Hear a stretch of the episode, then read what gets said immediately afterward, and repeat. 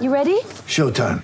On May 3rd, summer starts with The Fall Guy. Let's do it later. Let's drink a spicy margarita. Make some bad decisions. Yes. Audiences are falling in love with the most entertaining film of the year. Fall guy. Fall guy. Fall guy. That's what the poster said. See Ryan Gosling and Emily Blunt in the movie critics say exists to make you happy. Trying to make it out? Nope. Because I don't either. It's not what I'm into right now. What are you into? Talking. Yeah. The Fall Guy. Only in theaters May 3rd. Rated PG-13. The sack. And D'Amico's got his defense buzzing here at the start of 2022. Welcome back to BetQL Daily, presented by BetMGM with the Joes and Aaron Hawksworth on the BetQL Network. Welcome back. BetQL Daily right here on the BetQL Network, presented as always by BetMGM. Joe O, Joe G, Aaron Hawksworth with you on a Thursday. Lot to do rest of the show. Next hour, some MLB playoffs. We'll do our draft. We'll have Sean Zerillo on from the Action Network. Give us his thoughts on all four wild card series and the big picture here in the MLB playoffs. Trend or truth coming up in about 20 minutes. Right now, though, let's dive into some line movement we're seeing for week five in the NFL and some season long stat leaders where we see some value potentially as we look at the numbers through four weeks. All right, so what am I seeing here? What are we seeing together as the, the line movement week number five? That Giants Packers just jumped to eight. I think I saw an eight and a half at one point, but we're back down to eight now. Packers an eight point favorite in that game. The Lions Patriots dancing between three, three and a half. I'm seeing the three right now at BetMGM for the Patriots as the favorite. Bucks, as we mentioned earlier, up to nine against the Atlanta Falcons, our Falcons. Six and a half now, 49ers Panthers. That was five and a half a couple days ago. Rams up to five and a half Rams. against the Cowboys. That's the one. That's and I've- big one. and, and I understand, Joe. You mentioned a few minutes ago. You think the Rams will kind of show up this week? They have to. It's just interesting. Like if you didn't have any prior conviction on either of these teams, you're just watching the last three weeks. You'd say, "What are we? What are you talking about? That that team is favored by five and a half over that team." Dallas has played well on defense, and the Rams can't block on offense. That feels to me like a, a- that game could be weird. I, I I like the five and a half with Dallas. Sharps are on the Rams in that one. Yep. Uh, with the injuries for the Rams offensive line, pay close attention to that on the coming injury reports because they might be getting healthier. They might be getting their center Brian Allen for for the first time this season. Cooper Rush on the road. I know the Rams don't have the the greatest home field, but it, that's something when he's actually leaving Dallas. When we look at these wins where it's been surprising, um, they they've been in the comfort of uh, of home, that Dallas crowd backing him. So, I mean, the look ahead line was about seven, and it was four. Also, the eh, moving through moving from four and a half. I know it touched four, but for the most part, like yesterday on the show, we were talking about it was four and a half, right? Yeah, it's I yeah, believe it so. went over. Yep. Four and a half, four and a half to five and a half's a nothing. If you look at the amount of times that a number lands on five, or you know, in that range, it's not much. it is. Uh, those those games are few and far between. So it's it's probably just reacting to some of the respected money. I think the public's going to be with you, Joe. I think they'll come in on the Dallas side. They're going to remember what they saw the Rams on Monday night and close game against the Falcons. Like overall, I think a lot of people have been disappointed with the Rams and not looking at everything that's happening there. I I like the I like the Rams. I like the Rams in this spot. It's yeah, yeah. Give me the McVay side instead of the McCarthy side. So when don't we start talking about the job McCarthy's done? It's done a good job. Three and Yeah. one without Dak Prescott. Maybe Yeah. it's not as slam dunk that he's fired at some point this season. I mean, there's a long way to go, but I mean, I didn't see this coming. Well, we, we talked. Yeah, what did they have to do? Aaron.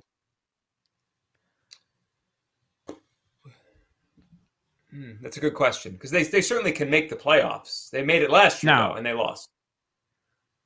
Bengals. Okay, that was good. Nobody was expecting it. They rallied around him. But they're also a team that's been kind of disappointing this year. Giants and Commanders last two games. So uh, slow down a little bit here. If they win one of these next two, at Rams, at Eagles, they're they're off to a flying start to the season, right? That puts them at four and two through six. Would it, su- If they win would it surprise you if they wait if they wake up going into week seven against the Detroit Lions at three and three though? It Wouldn't would surprise No. me. Yeah. No, I mean they're underdogs this week. They'll probably be. What do you think they are against the Eagles next week? Five and a half. What do you think the look ahead is on Depends that what game? happens. Depends what happens with both teams. If the Eagles are still undefeated, they cover the spread. Now you're going to Philadelphia, and and let's say the Rams beat them. Yeah, it's gonna be high. It's gonna be touchdown. Five and a half's the look ahead right now. You could get five and a half. But again, Dak could be back next week. One team could win, one team could lose. Right? It could be seven. It, it certainly could be seven. Wouldn't that be Sunday night. something if they start losing with Dak back? Oh, I mean, I could see this. Yeah, I know. if they put them in against the Eagles next week, they'll be on. They're probably going to lose the game. Well, they're not gonna lose Week Eight against the Bears.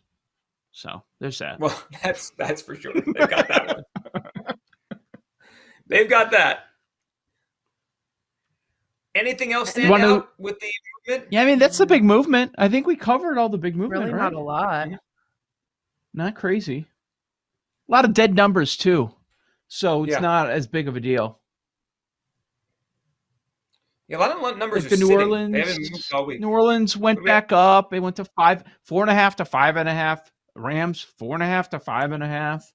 Uh, Tampa Bay eight to nine. Uh, we're not going through any key numbers or off of key numbers, so I that's that'll be something to watch over the coming days.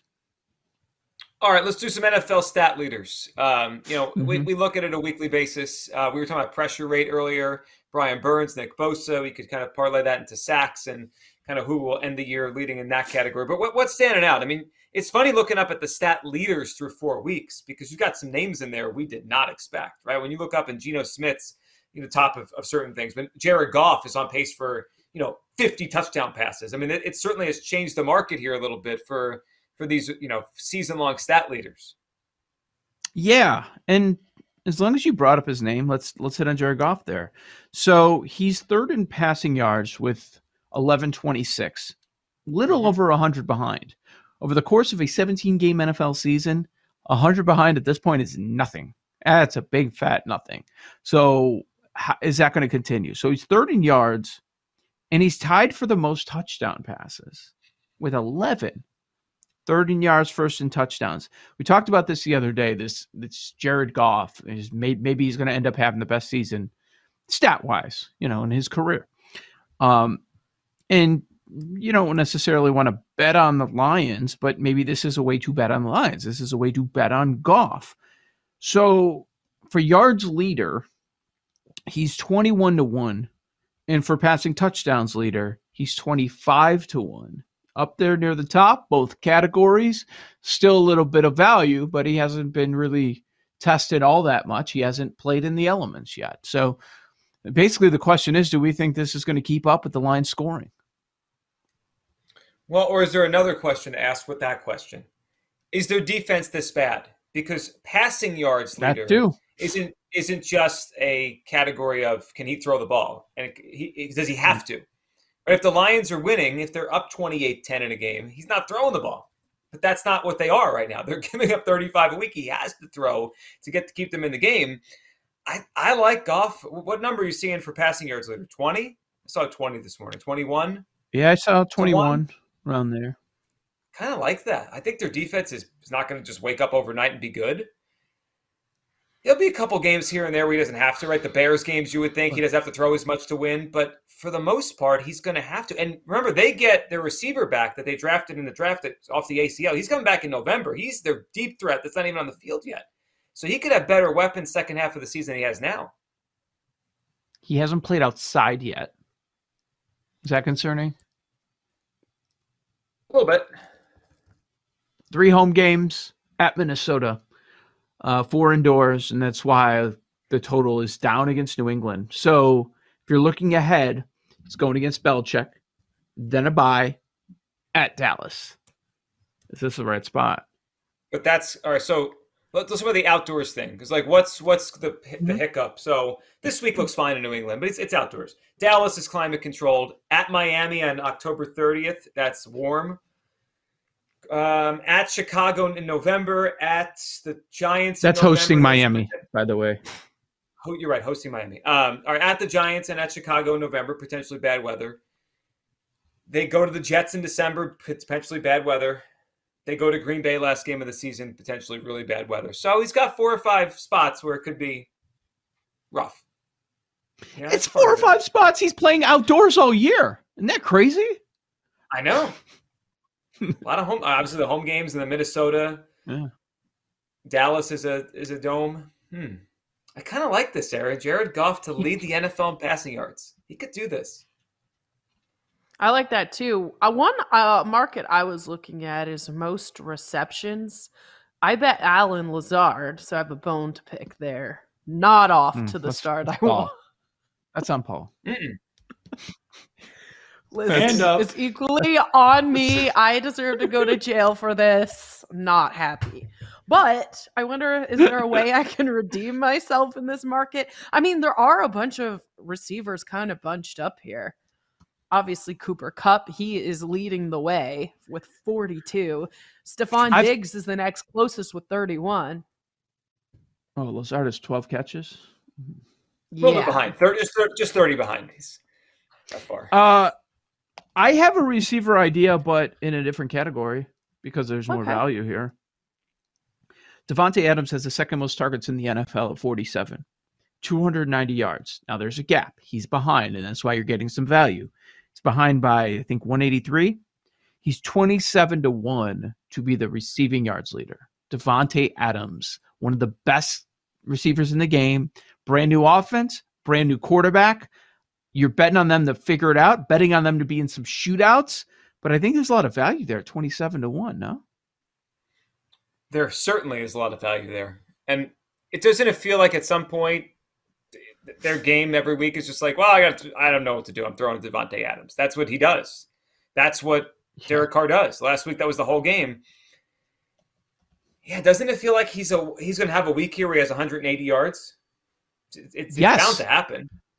And he's going to be right there or take over the lead one of these weeks.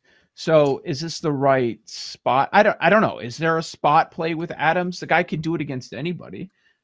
What what do we have coming up? If you look at the schedule, we have Kansas City this weekend, then a bye. These byes are tricky. Do you think people look up at the leaders or the, they go in the per game? Do you get any value after these once these byes start happening? It's, it's I think you do. I, I think you do because you someone will fall down. They, they have a bye and then they fall down. It's like, oh, they have no chance. Yeah. Like, wait, they have an extra game, extra game to play. Right. I do. Think, So the the Goff bye is coming up after New England. That's why I bring that up. And Davante's bye is coming up after this week in Kansas City. oh, so the Lions have a bye next week. Right. Yeah. If Goff has a pretty good game, I don't expect 400 yards right against Belichick and outside. But if he's in like the 280s, I think this might that might be our buy spot for Goff because then a week later he falls way down the board. He's like 10th in passing yards. Then we buy him. So you, so you could wait on both of these guys, Yeah, you could. right? For two weeks. Mhm. Now you have to remind ourselves, um, two weeks from now. But I don't know. The Um, only so with oh, the I- Goff with yeah. Goff uh, with Goff I buy that. The only other thing I would say about Davante, if they get in a shootout Monday night with the Chiefs, I know. like that's I know. again, that's the only way they keep up. So that could be a spot. and how much And how much better is his number going to be? That's true. right? How much further is that going to drop, or much longer those odds going to get? Sure. Okay, so thought ran through my mind, and I didn't look at the numbers until I knew we were doing the segment today. Pickett has played a half a game. He has three interceptions. What do we think? Ooh, Interception. A lot of tough, a lot of tough defense. What's his number? What's his What's his number? 10? 10 to one. Only ten to one. He missed. He didn't get to play the first three games, and we're getting ten to one. His next two games are Buffalo and Tampa. He could throw six more this next two weeks. I oh, so you're saying that we're getting good odds? Well, no, I, I do think we should have got better. I mean, it's not fair. I mean, he only played three games, and we're only getting ten to one. But we might get Yeah. worse odds. He might be the favorite after next week. So he's on he's on pace for 24 interceptions if he would have played the first four, four full games, right? He'd have 24 picks. Is that easy? Yeah, PFF did tell us uh, we had one of our guests this week that he didn't Yeah. have any turnover-worthy plays. Right? It was a hail mary, a Right. couple tip balls. It was a lot of bad luck in that one. A lot of bad luck. Yeah. I was hoping it was going to be a better number. I'm actually not interested in that, but uh, the guy that's just above him in the odds. you look at bad ball rate. God, Fields' bad ball rate is 26.6%. But he doesn't throw enough. It's rough. Exactly. Exactly. But they've faced bad teams. They've been relatively close. They were leading San Francisco. Giants game was close. Uh, Houston game was a field goal game. They're going to start getting into these games where they're down by two, three scores. Sure. So maybe he'll be forced to. Is Stafford leading the way now? Yes, six, I believe. I believe six. six? Yes. I Yeah. think, yeah. He's, uh, I've only played, yeah, four games. Um, hmm. Running back once popped to me real quick. Josh Jacobs, he's fifth in rushing yards. He's 30 to 1. He's getting a lot of work. And Sure. D'Andre Swift, number one in yards per attempt at 8.6. I know he sat out this past week, but he's 32 to 1. Yeah, we got to get him back on the field. I, they probably we won't see him until after the bye. He's probably not going to play this week, right? Then they have the bye, Yeah. so it's post bye for D'Andre Swift. Joe O, Joe Gier, and Hawksworth, BetQL Daily. That that's uh, what we got next. We got Trends or Truth, one of my favorite segments each week. Trend or Truth, and then a ton of baseball coming up in the 11 a.m. Eastern hour. Presented as always by BetMGM. We'll be right back with BetQL Daily, presented by BetMGM on the BetQL network.